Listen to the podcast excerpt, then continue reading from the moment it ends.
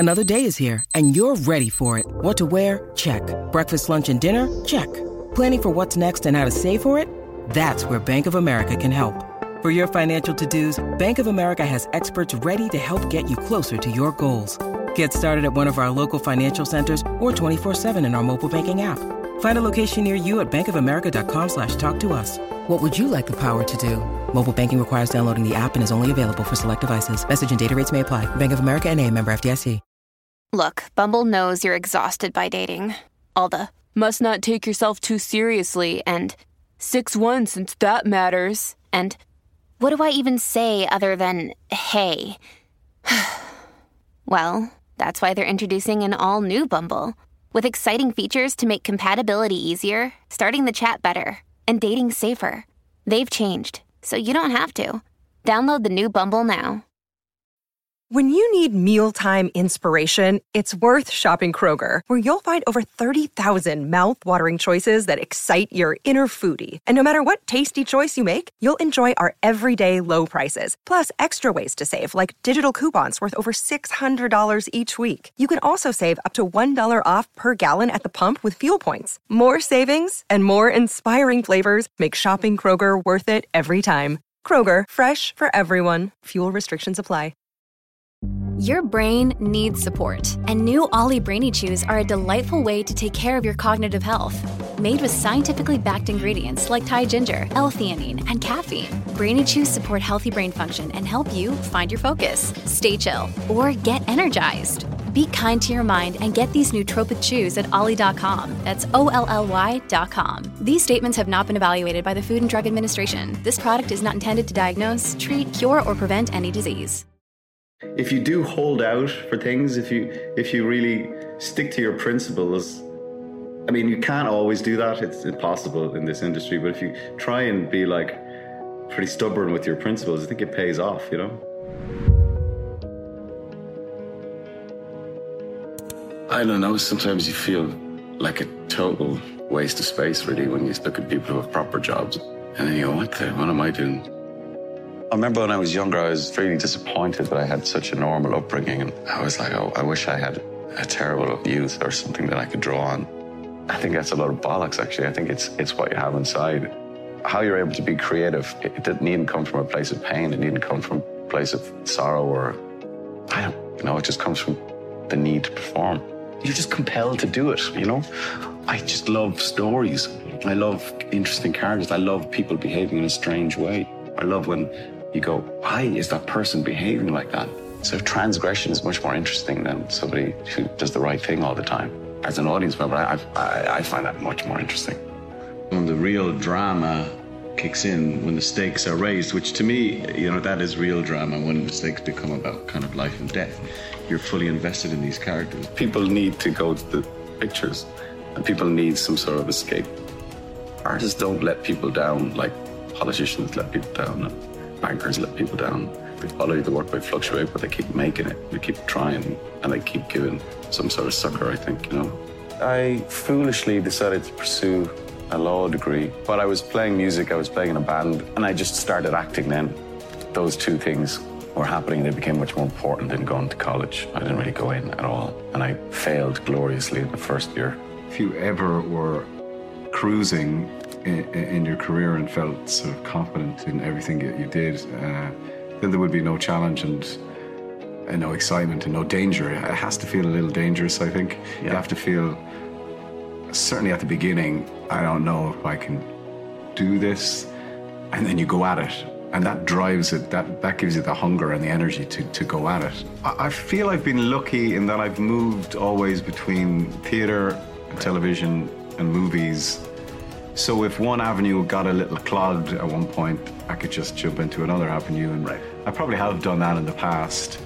And I think I've always felt that if anyone would say to any artist, we love that, can you do it again? Right, which is, you know, and that happens not just in our business, but it happens if any time there's a potential to something being commodified or being repeated. I think the artist or the creative person can in the other direction, and yeah, but luckily I would always jump from one to the other, so yeah. I've never felt that way, and re-collaborating with people is always really good for your creative soul, like yeah.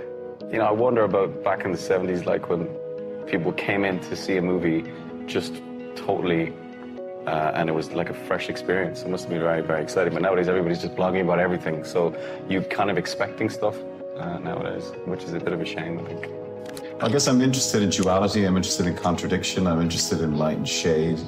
I'm interested in the kind of in-between things of human behavior. And, you know, villains or heroes don't really interest me. It's that world of in-between. And I think we're in a good time for telling stories about characters like that. I think people want three-dimensional characters in either film or television. And because none of us are simple and straightforward, all of us are complicated. And I think people identify with characters that, even though they may be heightened, certainly in people they're extremely heightened, but yet it is a story about a family and people connect to that. So, yeah, complexity is essential in storytelling, I think. If your job is to portray something truthfully and honestly, then if it's happening in front of your eyes, it helps you enormously, and it's a big advantage. So, you know, when the Spitfires are flying over for real and the water's on fire and the destroyer is tipping and it's all happening around you, of course you're heading towards a more truthful response, you know. So it helps us, and I think it also helps the viewer. Is there anything you ever find hard to understand about Tommy, or that you've struggled with how to play a certain aspect of Tommy's character? You can't play a character, no matter how far away he is from you, without, you know, bringing something of yourself to it. And the more you play it, then I suppose the more part of you he becomes. He never seems to sleep, he never seems to eat. That sort of relentless drive is really hard here. You have to understand that he's formed by his experiences, you know, and he's a leader of men. Or there may be somebody that can just, you know, grab him by the ears and go, you're gonna be all right, you're gonna be okay. I think the unafraid thing is quite powerful, that, you know, unafraid to die or accepting of death due to what he witnessed in the First World War, and, you know, he has seen things that, you know, no man should see and live with, and they all experienced trauma like that, and now we have a name for it, you know, PTSD. But so yeah, unafraid, and I think he doesn't see a ceiling on what you can achieve in life because he knows that it can be snapped out at any moment.